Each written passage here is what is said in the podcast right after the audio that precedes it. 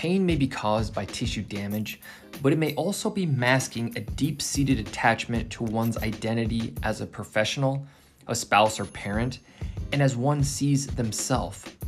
Living in pain may imbue every aspect of one's life. This is a normal part of the human experience. But how can we as clinicians help our patients work through their pain attachment?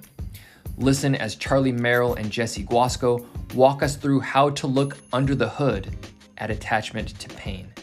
It may not be glamorous, but how many of our chronic pain patients may truly benefit from this mind body work?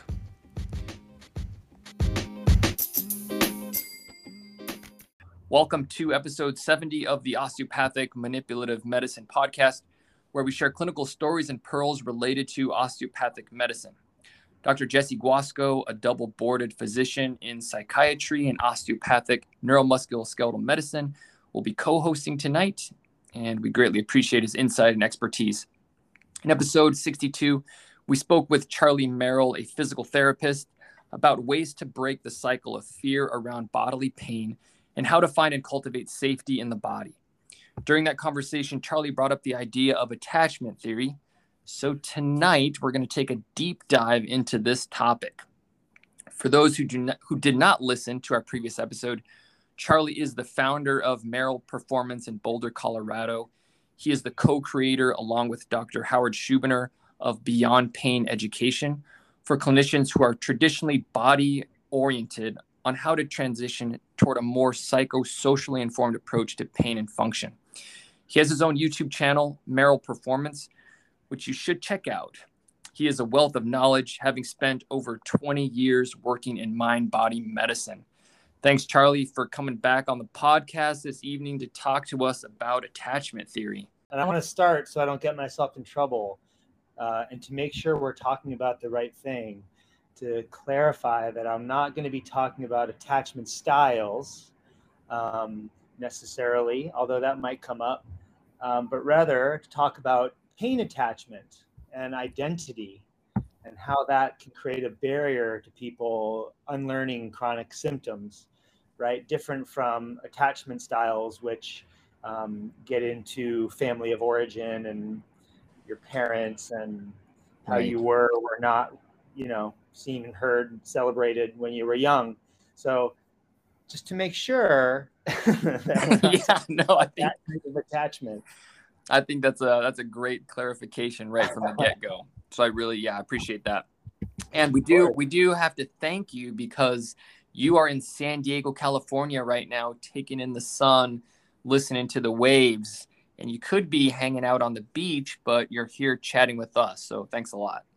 Yeah, I'm like doing my two favorite things, talking about this these topics and looking out at the ocean. So I, I can see the ocean, which is really all I need.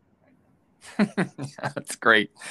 Uh, as always, Charlie, I always like to start out, and I know I've already asked you these questions, but if you wouldn't mind sharing with the audience another one of your many hobbies.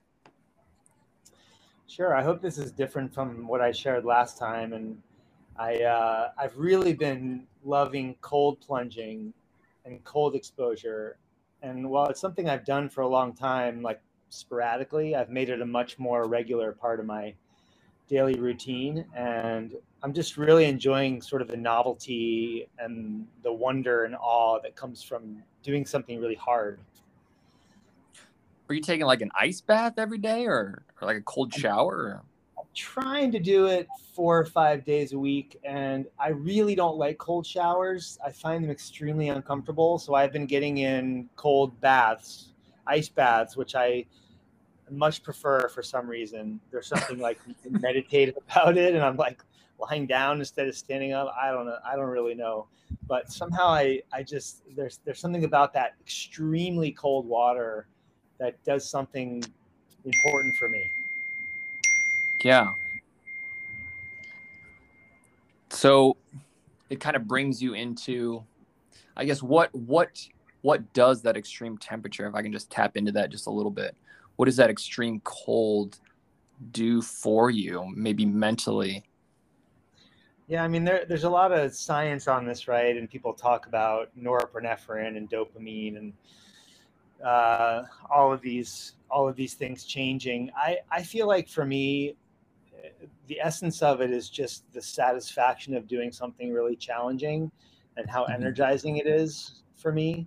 Um, it helps me really be be really clear and focused in the moment because it's really all you can think about and then you come out of it feeling alive and energized in a way that is hard to reproduce um, I I definitely have noticed that I get less cold. Not that I really had a problem with that before, but people that do it often say they get less cold on cold days, um, hmm. which is a nice side effect. Um, it feels really good, you know, for my skin and just for for my body in general. I, I noticed that I'm I'm leaning out without really changing much else. Um, people talk about it selectively burning brown fat. You know, you yeah you do like people have done whole podcasts on the physiologic response to cold, but but for, for my purposes, I just I find it like a really uh, joyful daily affirmation uh, to do something hard like that, and and and to just enjoy the benefits thereafter. Yeah, I feel like it's a great primer to start the day off. Actually, you know, overcoming something that you don't want to do and you do it. I have I've started that practice myself. I've been doing it for a while actually, the cold shower and I've realized what a mental game it is. You know, to gosh, you don't want to you're you're you go from your warm cozy bed to this cold water and it's gosh, it's it's such a it's such a mental challenge, but yeah, you're right. After you go through with it, I just find it it's a it's a great way to start the day and kind of face the challenges that the day is going to bring. So, yeah, I, re- I really love it, and I, I I recognize that if I do it too much, I'm going to adapt to it, and it, it won't have the same benefits. So I'm trying not to like overdo it. I feel okay. like there's a right dose, like there is with lots of things, and I also don't force myself always to do it when I don't want to. I kind of wait for the inspiration to strike. Really? And, okay and that's that's been working well for me so far. So. Nice, nice. And, and of course, I'm here in San Diego, and the ocean's really cold, and so now going in the ocean feels like really nice, even though it's the winter and everybody else seems to think it's really cold. Uh, it's to me, it's really comfortable. It's beautiful to be in the ocean this time of year. Yeah, yeah, that's great. What about Charlie? A book recommendation? Yeah, I just I just started reading The Myth of Normal by Gabor Mate. Um, for those of you don't know him, he's a Hungarian-born physician. He's worked a lot in the addiction space and talks a lot about more and more about trauma. And I'm just getting into the book, but I, have been really enjoying listening to his podcasts because I really like the way he talks about trauma and normalizes it and sort of opens up the conversation about it being like a societal level problem more than like you know this rare thing that happens to some people. Um, and in doing so i think i think by normalizing it it really it really um, it really allows us to understand it at a much deeper level and mm-hmm. i think it makes it more accessible to clinicians yeah and again the name of the book was myth noble the myth of normal the myth of normal okay i'm glad i clarified that because I was way off. Yeah, he's an he's an incredible human being. So if you ever listen to him talk about it, um, he's very matter of fact and and very clear uh, when he talks about these ideas that are quite complex and yeah. sensitive. Yeah. yeah, that's great. What a great recommendation. What about a movie or documentary? Okay, so I thought about this before we got on because I love documentaries and I especially like documentaries about athletic stuff. I think last time I might have referenced the guy who wrote up the whole enchilada trail yeah. on his mountain bike. And Dr. Um, Guasco and I both watched it. did you? Yeah. yeah. Wasn't he a cool guy? All right. Mm. So I have, a, I have a new one for you. So this one is called Kalani um, Gift from Heaven. And this guy is a Brazilian waterman who uh, spends time swimming in the most the biggest waves in the world in Nazaré in Portugal, body surfing waves that normally big wave surfers take on. He's in the water with fins, swimming through the most incredible waves you've ever seen in body surfing these waves. And I just I haven't seen anything like it. It's incredible. Okay, that's cool. Yeah, I'm definitely gonna look that one up too. Yeah. Well, great, Charlie. Let's uh yeah, let's move on to our topic, pain attachment. So last time we were talking about finding safety in our body and trying to detach ourselves from from fear in our body living in our body. And you you brought up attachment to pain and we didn't have time to go into it so that's why we wanted to bring you back on today.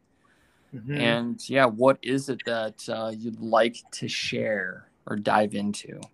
Yeah i love the way you just said that. It's such a great start to the conversation because you know the big idea here is that once we get used to having pain and other chronic symptoms um, subconsciously there's a certain amount of safety believe it or not in that experience. And the big idea of what we're talking about today is that there's actually fear in the absence of those symptoms. And because this is so subconscious for most of us for all of us um, it really sometimes takes a very explicit um, calling out's the wrong word because um, it sounds judgy, like an explicit conversation around this phenomenon to normalize it. And otherwise, um, it sort of runs in the background. And I find that it really creates a barrier, even when you're doing other every everything else under the sun. Um, the the fear of the symptoms going away can actually be significant. Yeah, and you know, I I just like to share a brief story of you know one of one of the patients that I had who has been living in chronic pain over a decade and has had a full spectrum workup with imaging and you know autoimmune labs EMGs and nobody can figure out what's what's going on and he came to me and we were talking and we were kind of having a mind we were having a mind body talk and it was it was such an interesting conversation. One moment he said, "Dr. Greene, this idea just occurred to me." And it's exactly what you just said, Charlie. He said, "I've been living with chronic pain for more than a decade, and I'm honestly not sure what life is like not living in pain, and I'm afraid to let go of my pain." Like I'm attached to to my pain. I realize that. And I thought, wow, what a profound uh, come to Jesus moment, I guess, uh, or just, you know, realization. Yeah, that's an amazing. You shared that story with me. And I, I have to say, I don't think I've ever had someone acknowledge and recognize that on their own accord and talk about an insightful moment, right? Like an aha moment for someone that's a very self aware mm-hmm. uh, client that you're talking yeah. about there. But but I wonder, like, did you have a conversation about, to, you know, to take it to the next level about what's the fear of the symptoms going away for that individual? Like, what are the what are the things that that that might change for him that that would create fear? We haven't we haven't taken that step yet he he simply came to the realization that I'm attached to my my pain and he essentially said like I don't know what to do with myself if I don't have pain. Right. Um but no, I Okay.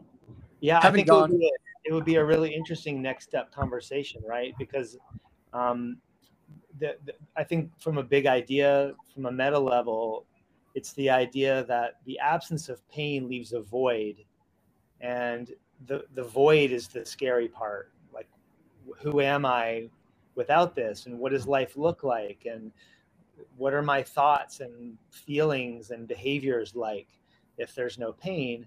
The, the absence of an answer can be really scary.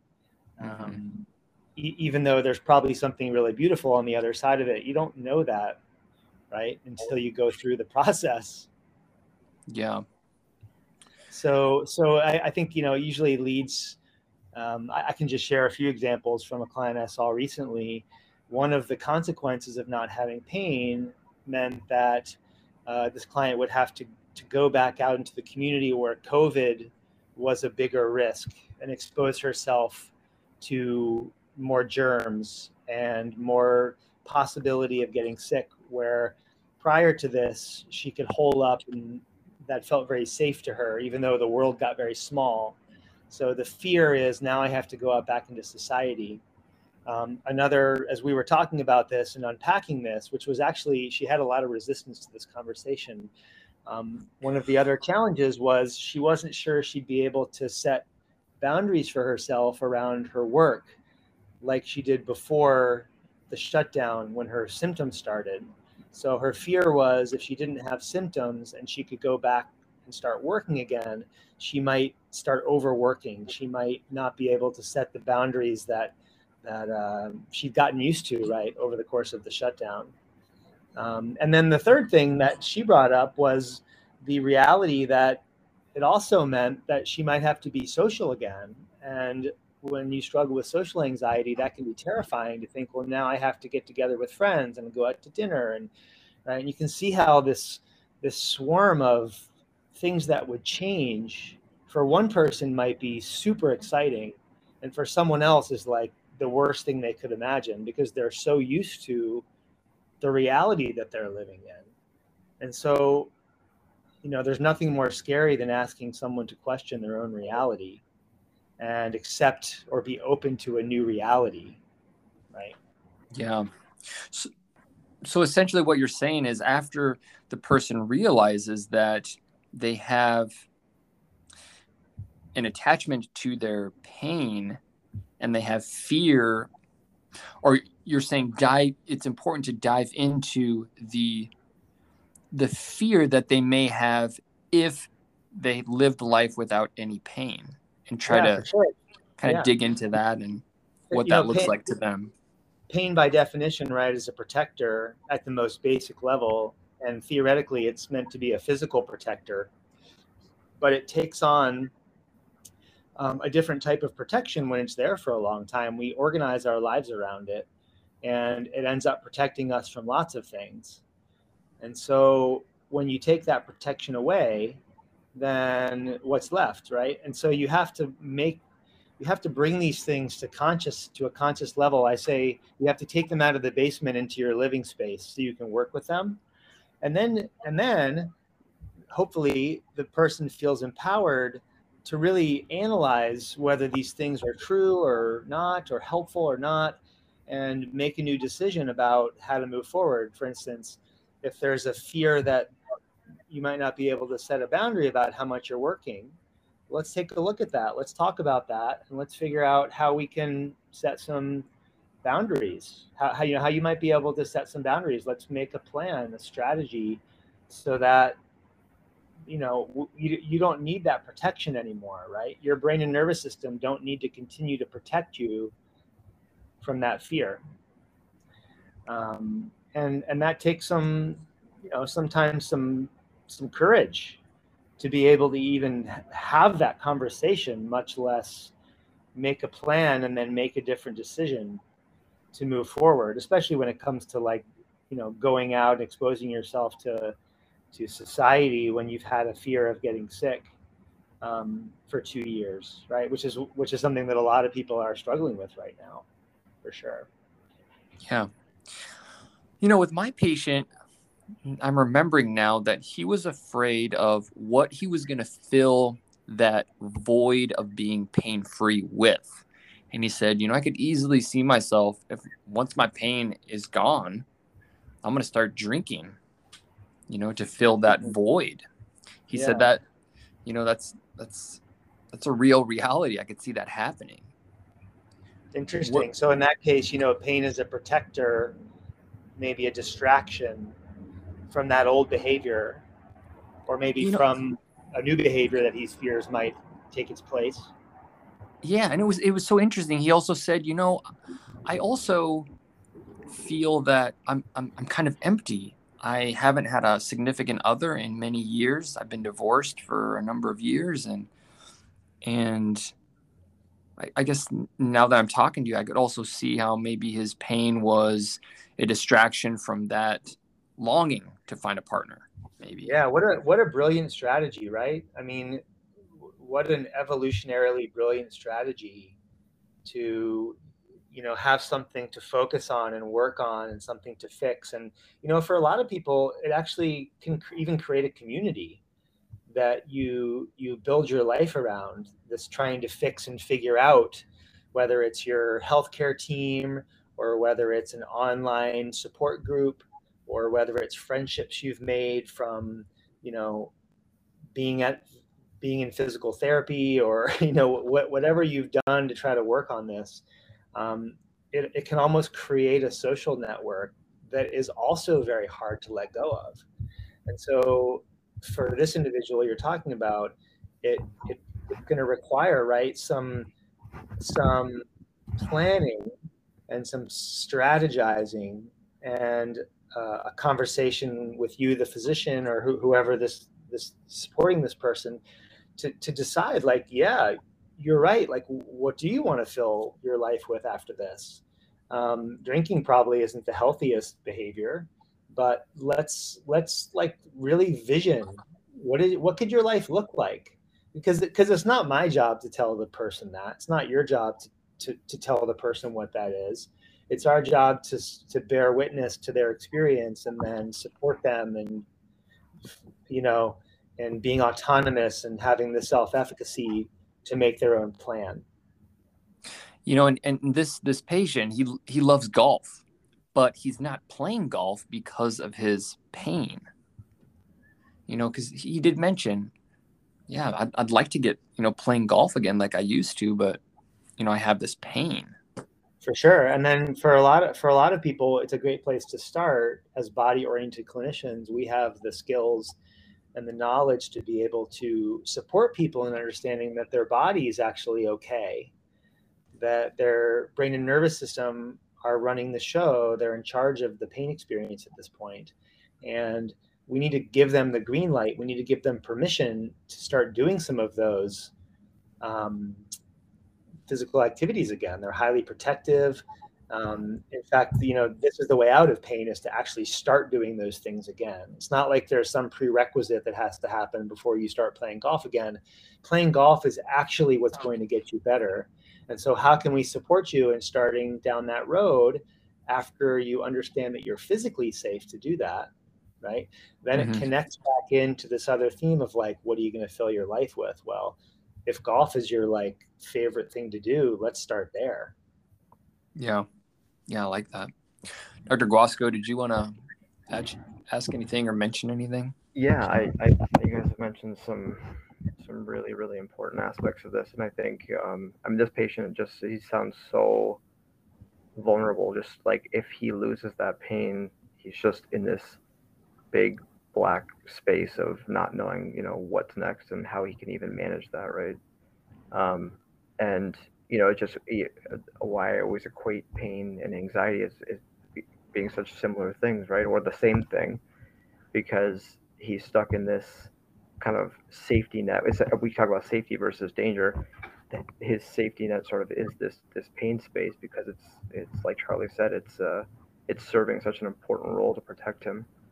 Um, and the only way the only way to the other side is through it, right? Um, and and that means engaging again and uh, in activities and and um, and uh, Charlie, what you had said last time about finding meaningful and and enjoyable ways to move your body. Um, I've really started to incorporate that more that language more when I talk with patients.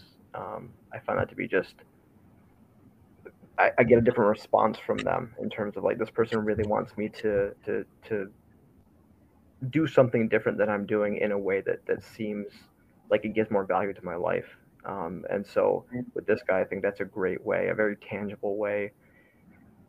I guess one of the things I would say is um, really building on the pain education part for this patient, um, because that that sense of safety. And I mean, this guy has lived, from what you've told me, years and years with people telling him different things and and him having this narrative about that he's ill and and that's you know it's a part of his belief system and so really really kind of like heavily laying on while you're working on the movement parts that that sense of safety in in you know what we know from pain education and and I think that weaving that stuff in being heavy with that stuff early on um, can can really lay a foundation that way he, he can he can explore it more and um, and ask questions and, and whatever else yeah for those yeah. who didn't listen to the last episode um, Charlie do you do you want to talk a little bit about what Dr. Guasco was saying when you're doing your manual therapy talking about how the joint is moving well, how the muscles feel healthy. Sure. Yeah, I, th- I think to go back, like, j- just to start to start to like take a few steps back, because I appreciate what you said, Dr. Guasco, about people have seen dozens of clinicians, and a lot of them have been told something really scary based on a biomedical model, and those things become really sticky and and that mess that message alone is probably one of the most common forms of pain attachment that I see, um, because that becomes the reality for that person. And again, we're, we're the first person saying, "Hey, I'm asking you to question your reality." And these, you know, two dozen clinicians that you've seen before me, um, doesn't that sound kind of scary, right? To, to, to even like start to psychoeducate about the fact that there might be a different way of looking at things, even if the person doesn't understand why. Um, you're still asking them to question their own reality, which at a fundamental level is really threatening. So, so um, you, you know, you have to go back to your relationship, which is always where I start. You know, your relationship with the, the client, and I think, you know, Dr. Greene, I think the fact that this guy told you, you know, told, you that he he realized he was attached to his symptoms says something about your trust and your relationship with this person. Um, and that sets the foundation for you then to be able to talk psychoeducate about the biopsychosocial spiritual model or whatever you want to call it um, and just share some new ideas um, so that there's an openness a receptive receptivity to that. But yeah in the last podcast it's you know as you're evaluating as you're treating as you're sh- as you're showing people movement, you're psychoeducating around how normal things look, how how how good things are. Um, the fact that a lot of the things that the person might have heard before are no longer true, right? You may have had this objective sign when you saw the physiatrist, but you know three months ago, but I'm not seeing that anymore. I'm really impressed with what I'm seeing, and that sort of demands then well, if, if that's not what's causing it, then what is, right? It opens the door to psychoeducate about about pain science, about basic pain science, or you know whatever psychoeducation feels uh, appropriate for that person. In and of itself, as we know, what you share and how you share it, it could be different for everybody. But yeah, so with these patients, if you did find a restricted muscle that was really tight and and maybe the range of motion wasn't what you would expect it to be. What what would you tell them? Would you not tell them that and tell them the positive things that you found in your physical exam or? That's a good question. Um, it depends as as it often does right? Um, we know muscle tension um, can be a significant objective finding that can cause pain through a nociceptive input. Um, we also know that muscle tension can simply be an output, the brain's way of trying to protect us from some real or perceived threat. So, most of the time, I find that the held muscle tension in the body is reflexive and it's a representation of the sensitivity of the nervous system. It's a result of the pain a result of the stress, of the fear, more than it is a cause. So if I find muscle tension that either is normative, like let's just say I can tell the person's just kind of built that way, right? They're they're a tighter built athlete or they're a super flexible athlete. I'm not going to make a big deal out of that. I'm going to pass it over. On the other hand, if it seems to add up to a pattern a physical pattern that kind of makes sense based on what I'm seeing, um, that maybe connects to the injury that looks like it could be part of a nociceptive pattern. No, by nociceptive, I mean like there's something wrong with the body. Then I'm going to call it out, and we can we can treat that. We can talk about it in a way that doesn't increase fear, right? Because those things are really treatable. Like we all, as manual therapists and you as physicians, know how to treat this stuff. Um, but if it if it doesn't fit the pattern and it's just a like what I would call a normative finding, I'm probably not going to call it out.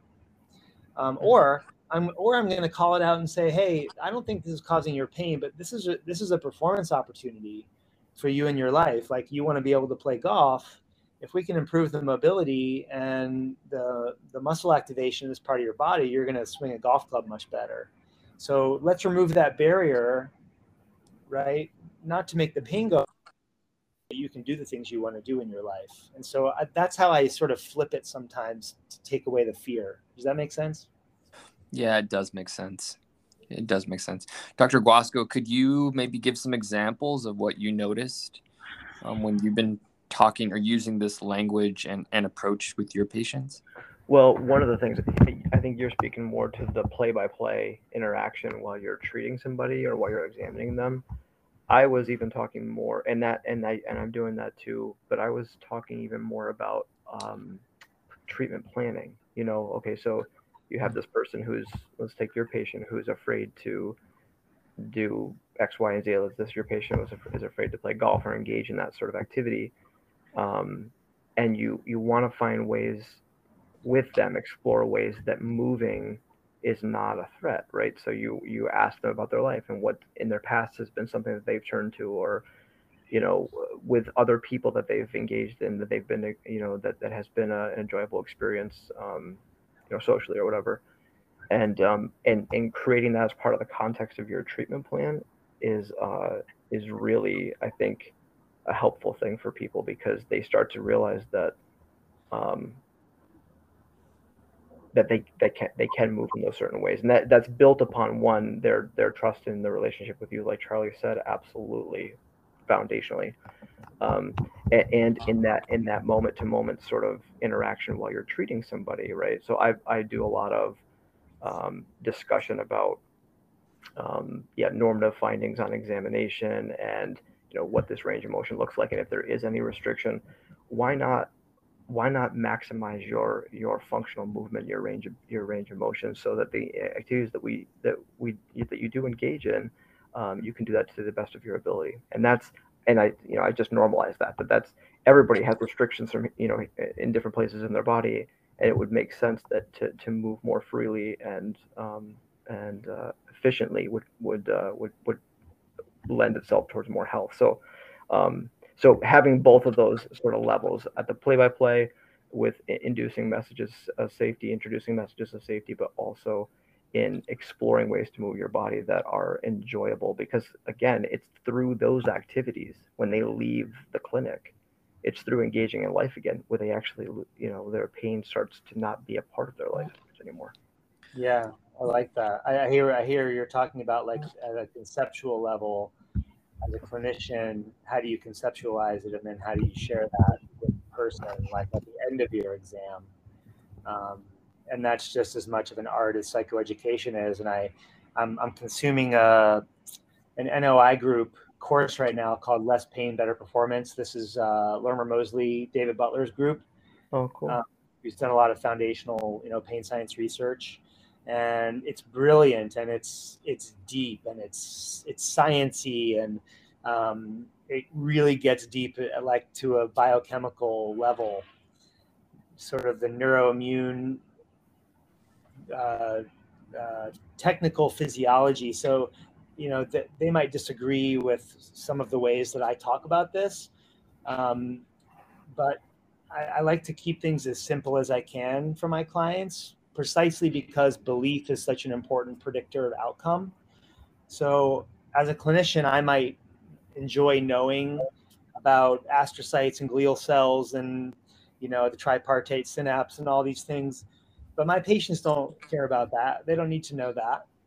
Um, so I stay at the level of like, you know, is this uh, can I normalize this scoliosis, this asymmetry, this difference in muscle firing between the glutes on both sides, this difference in range of motion? Can I put it into like a deconditioning adaptive change bucket that then allows us to look at these things as you know these are these are showing up because you haven't been moving and so the only way we're going to get to them to address them is to get you to start moving again in, in joyful meaningful playful ways hopefully um, mm-hmm.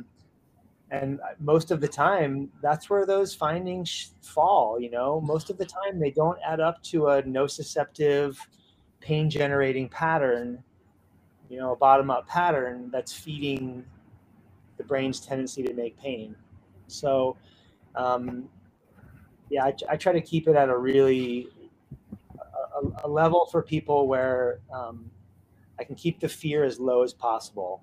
Let's just say, because as we're talking about, as we're talking about pain attachment, you know, less fear is better.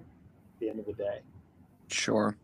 So I I was talking to one of my attendings who has a very biomechanical approach to manual medicine, as most manual medicine physicians do. I think. I'm sorry to hear that. and, and I said, I said, well, you know, if a patient doesn't think that they're going to get better or they're attached to their pain, I can do OMT on them until the cows come home and they're not going to get better. And they responded to me, they said, well, I think that someone who is attached to their pain or has fear living in their body, they move in ways that result in compensatory patterns, biomechanical strain patterns, which causes their pain because of their fear of movement. Absolutely. What? Yeah. We, we, we know that stress and fear and trauma have real biomechanical effects. They they actually affect muscle timing, muscle strength, precision of movement, coordination, control of movement.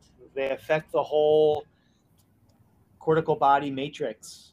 They they they have a real impact on these things. So the you know, my, my, my knee jerk reaction to your colleague, who's clearly working in more of a biomedical model, is that yes, they're they're right that treating the body can be helpful, but they're not practicing evidence based medicine if that's all they're doing, because mm-hmm. they're only treating one very small part of the picture of the pain picture. Yeah. So then, so then that begs the question. I think we've probably touched on this in different ways, but I'm going to ask how how do you initiate this process in this patient to move freely without fear? Yeah, are we are we still trying to stay on this idea of identity or yes. sorry, of attachment? Yes. So this patient correct. So, so this patient so, so would be yeah, yeah so let, let, let, me let me start there and then let's get into the how do you support people in getting to move again because i think yeah. those two are connected um the the I, i've gotten to the point because pain attachment is such a common almost normal universal phenomenon that i like to to talk about it conceptually first with people and I like to let them know like this is a thing that happens to people. I'm not saying it happens to you, but it happens to people. It's very common. It's very normal, and I just wonder what you think of this idea, right? And so this is my sort of non-threatening way of normalizing it and bringing it up in conversation so that we can talk about it. Because otherwise, it flies under the radar. So my first question is, um, what would be good about your symptoms going away? and people can usually make make that list really quickly or have that conversation really easily you know they have all these things that they would do and as a clinician you note that you're like oh these are the things these are this person's goals like this is where they want to go but then you ask the question what would change in your life about your work, about your relationships, about your life patterns? What would you give up? Right? What are the things that you'd abandon? And that's a harder list for people to make, and they sometimes have to reflect on that. And then what would be challenging about the symptoms going away? Like what would be really hard? What would really what would really be challenging about your work? Would you have to show up in a different way in your career? Would you have to show up in a different way as a partner? Would your partner stop caretaking you? Right? Would they go back to being super independent the way they were before and you'd lose sort of this connection you have with your partner that's based on pain? Th- these are very hard things for people to talk about. They can be very upsetting, but they're so important, especially when people are struggling and they've done everything else to try to unlearn their symptoms. Um, these are very important conversations to have. Um, but but what it does is it then frees people up to it removes a barrier, right? To free them up to start talking about movement again and to start getting brave and courageous with starting to think about some of these answers to that first question.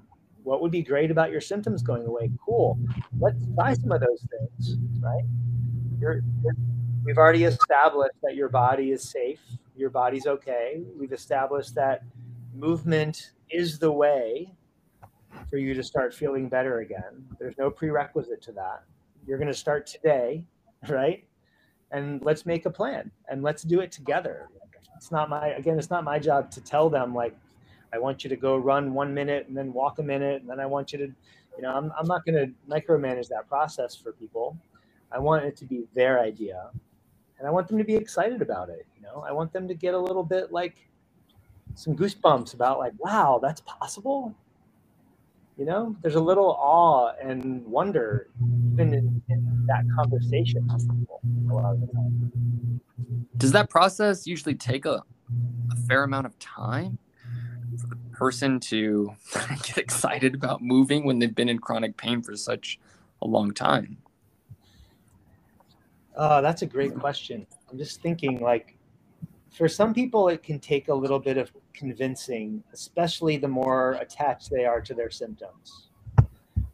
Um, I can think of a client who had this rule about her hip that it she wanted to give it six months of rest before she was going to try anything that wasn't my rule. This is just a friend, not a client. That wasn't my rule. I just thought it was interesting. She said, you know, in six months, I'm going to be good. I was like, okay, that's cool. Like belief predicts outcome, right? So if you feel like you need to wait six months, that's fine. But mo- most people in my office, when we're having this conversation, after we've developed a relationship, after we've established physical safety, there's nothing wrong with the body, we sort of know what's going on.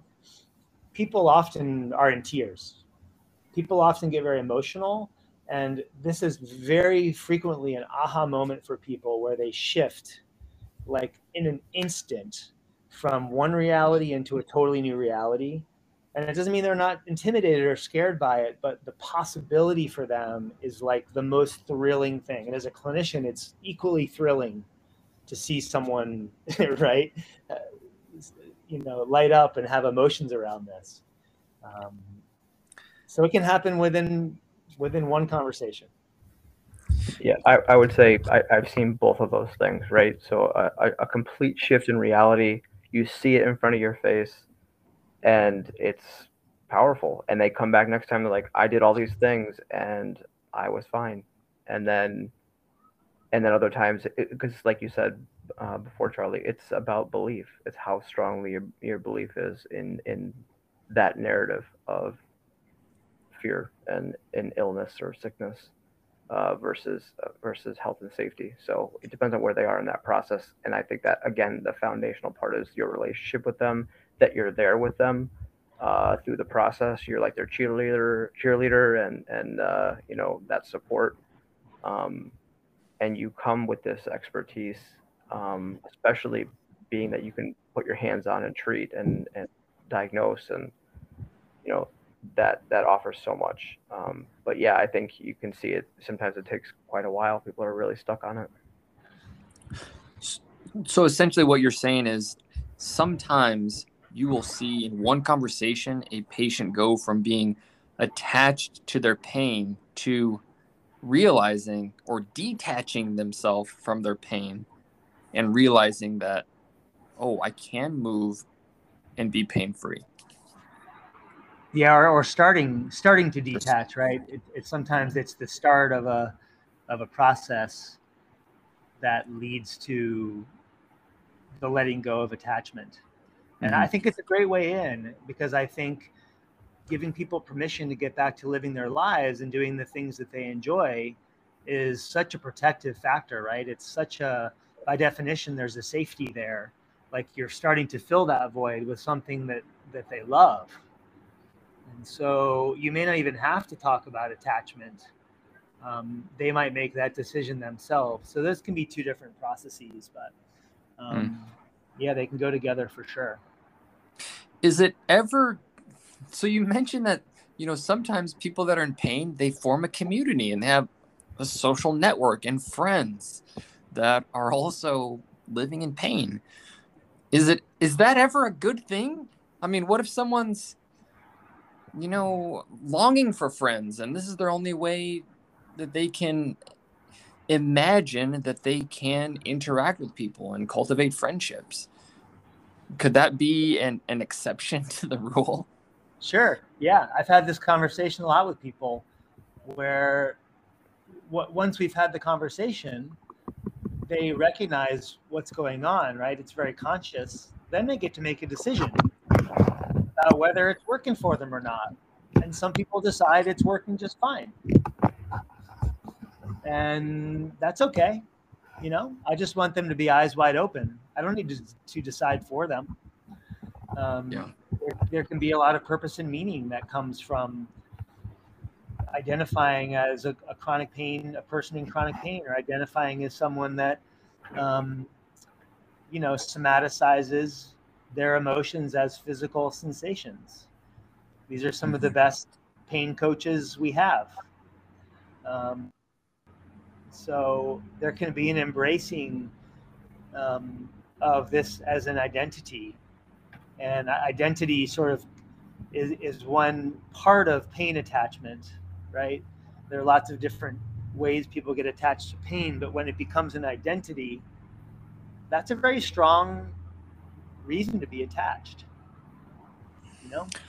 When and what exactly do you mean by identity charlie? This is something that uh, is you know ben Greene pain is part of who i am just as green as my last name. I guess that's probably a bad analogy, but it just what do you what exactly do you mean by identity?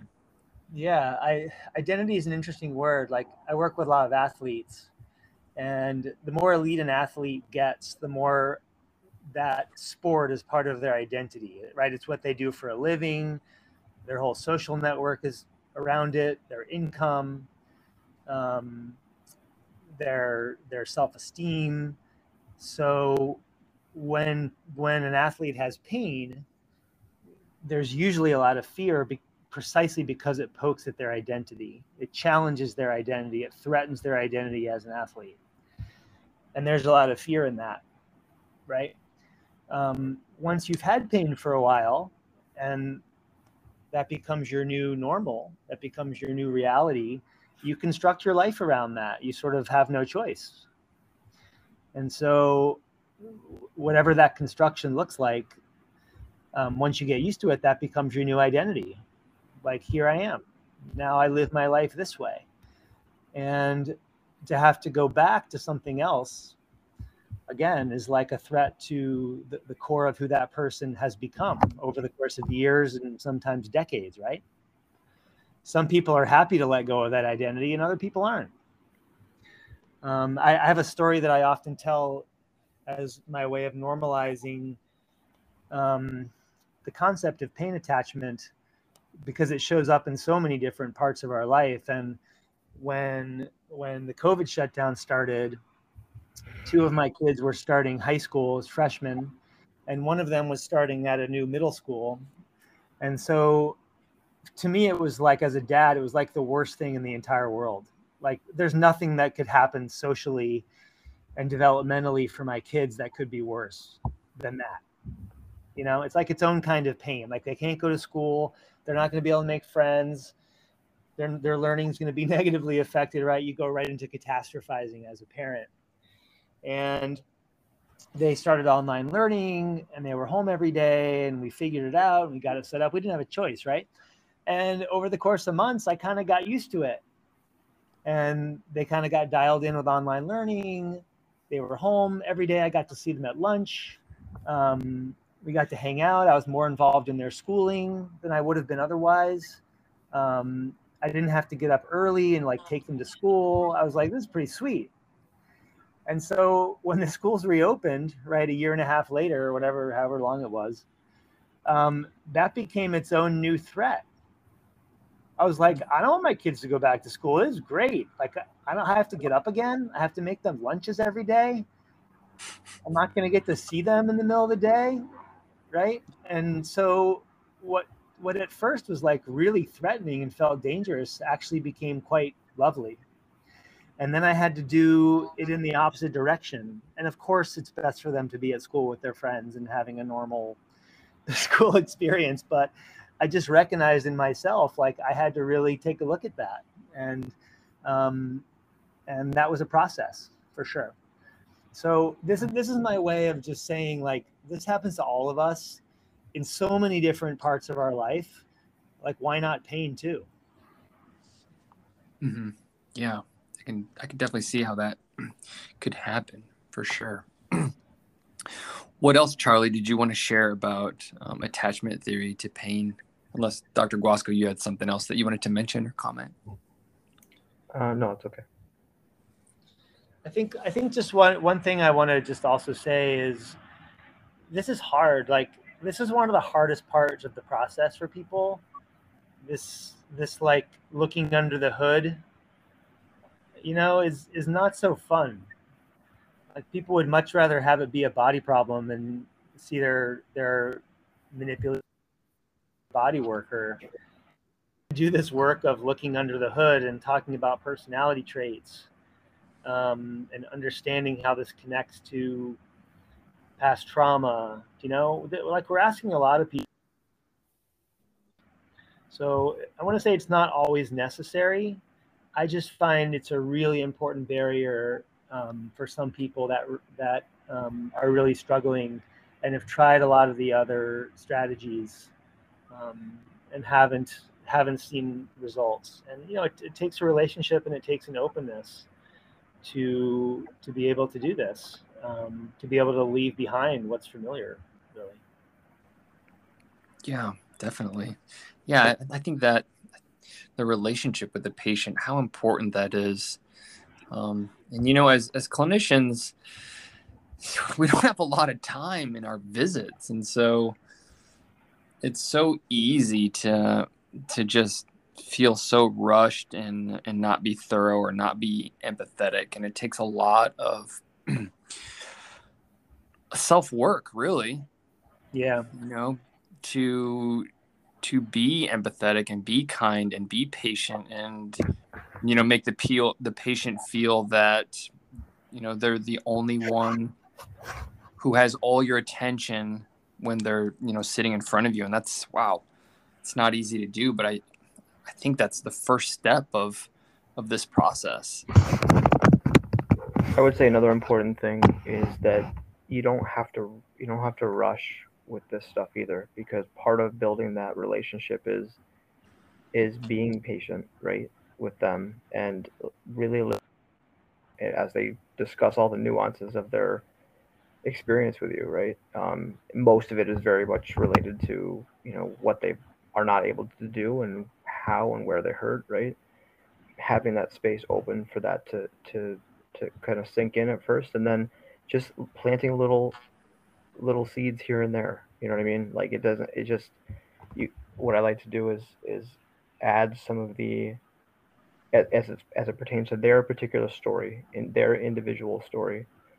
Plant these seeds about safety and danger signaling, about how you know you know personality styles and the way they interact with other people in their lives has an influence on their system and, and sometimes i even talk about it as a more on a more broad level and the more you do that and give them things to think about and little experiments to try and that sort of stuff. I find that that like that builds a conversation over time, especially if you don't have a lot of time with them. Um, but you do it in a way that's very validating.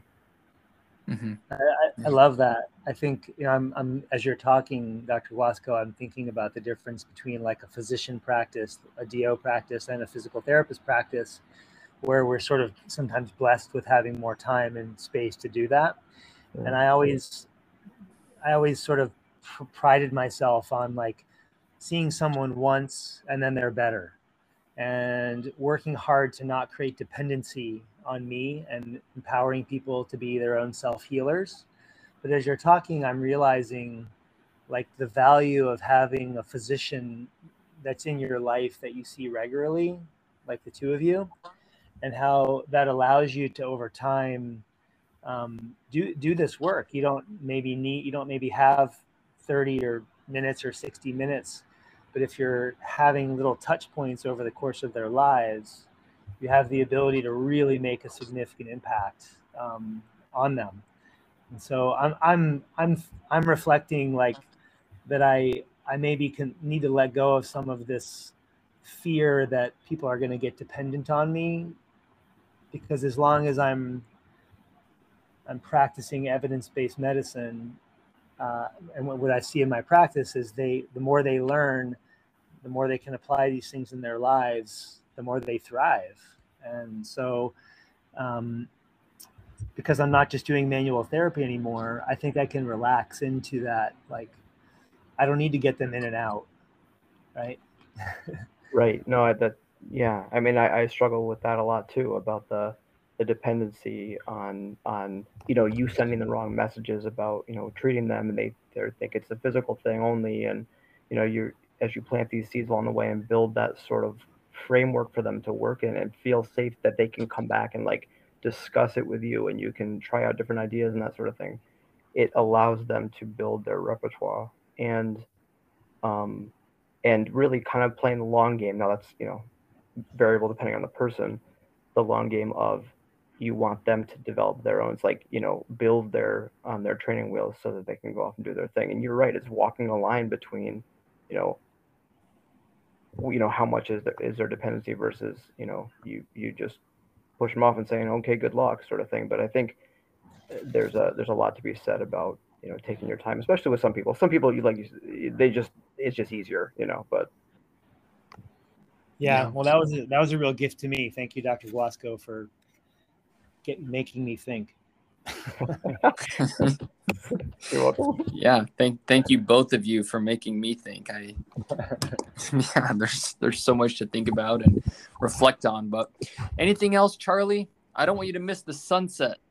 I know. I, I just went out there to look. It's like ten minutes, and I, one thing I appreciate about the sunset on the west coast, because um, people are like lining up along the cliff um, as it gets closer. It's this really I've been thinking a lot about awe and wonder, you know, and I'm I'm I'm going to create some type of a resource or or some type of a list of ways people can access awe and wonder in their lives because it's so important and because it's so missing for a lot of us. Um, and not everyone can travel, right? And and so it's like, are there ways we can do this? But the sunset is so cool because um, everybody comes to the beach and they have this like present moment this collective present moment all together. There's like a shared humanity and this appreciation for Mother Nature that I think is so beautiful. And I'm sad that in Colorado, you know, we don't get to do this. Like we don't see the sun go down at the at the the uh, the far end of the ocean, right at the horizon. So this is one of my favorite parts about being by the ocean is the the, the awe and wonder that comes from watching a sunset. So, yeah, yeah, I'm I'm living vicariously through you. I think those are the very very impactful moments of you're right awe and inspiration and being present i think that's that's huge just actually being present um, in our bodies and in our minds and yeah well, yeah and it's hard to, hard to do hard to do when you're in pain right because you don't really want to be present in your body when you're in pain yeah Um, it's true. uncomfortable. You don't want to be there. But I think through awe and wonder, these through these adding these new experiences, we can we can hopefully create a new input to the nervous system, one that's more biased towards safety. And if we can get people to experience awe and wonder um, while being, you know, while being present, that's a new sort of uh, input that maybe interrupts the prediction, the predictive coding, predictive processing idea that if we can insert some experience that interrupts the brain's prediction that there's danger, we often see the brain update its predictive model. And so if I'm watching the sunset and I notice, wow, my back doesn't hurt because the sunset is so incredible, and the brain recognizes that, then there's a good chance it'll update that prediction and switch from danger to safety. Yeah. I'll add one more thing to that too. You had mentioned this kind of collective experience, the that sort of connecting with other other human beings, that that humanity, you know, uh, thing that you had mentioned is is like is so so important in this in this context, right? In the context of pain, Mm. because what an isolating and invisible experience, right? It, it makes you, by definition, remove yourself from life and other people, right? Unless you're going to connect in these ways that that may at times not be healthy when it, it's just you know, uh, you know, embodying that pain experience. But to do something like that, where you're standing on the edge of the cliff and looking at this, and and you get a sense of something much bigger than yourself, um, that you're Yeah. people, engaging with other people in ways that are that are healthy, and and I think that's just a, such a huge part of of getting getting over pain. Yeah, that's well said. And I think you know it's sad. It's sad for me to think that people get attached to the world being very small and losing that sense of awe and wonder. So I feel I have an obligation to people, even though for them and it can't be my idea and I can't force them. I have an obligation to help them move through this attachment to whatever's their current reality, which is why I think we're talking about this. I think it's important to call it out because on the other side of it, people find that their life is more rich and full of joy and, and purpose and meaning. And um, that's what I'd want if I was going to see someone for my pain, you know? Mm-hmm. Yeah. Yeah, that's great. Well, thank you very much, Dr. Guasco, Charlie, for your commentary and your insights and knowledge and experience. Any any plugs that you wanted to make, Charlie, before we sign off? Um, I think just, you know, I, I do my best to put out content on social media, especially on Instagram at Charlie Merrill. And right now, that's probably the best way for people if they want to hear my daily ramblings about this and that and the other thing. And I'm going to put together something on awe and wonder here pretty soon because I've had so much of that here in California. Um, so yeah, follow me there, and that's a great way to keep in touch with my teaching and my other projects and courses, everything else you need to know. So thanks for asking. Awesome. Great. Well, thanks again, Charlie, and enjoy your time in San Diego. And uh, I'm jealous, but excited for you. I'm, I'm going to send you. I'm going to send you a picture of the sunset. So look for that. Nice. Nice. Well, wonderful. You have a great evening. Thanks again for being on. Thanks, Charlie. Thank you both. I appreciate you both very much. I appreciate talking with you. Yeah, it's been great. You have a great evening. Bye. You too. Bye.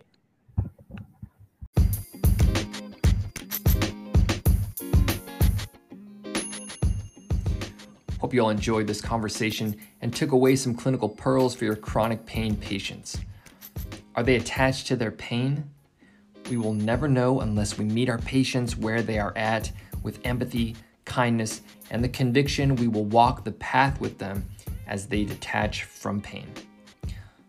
Please follow Charlie Merrill on Instagram at Charlie Merrill, and we will see you in the next episode of the Osteopathic Manipulative Medicine Podcast.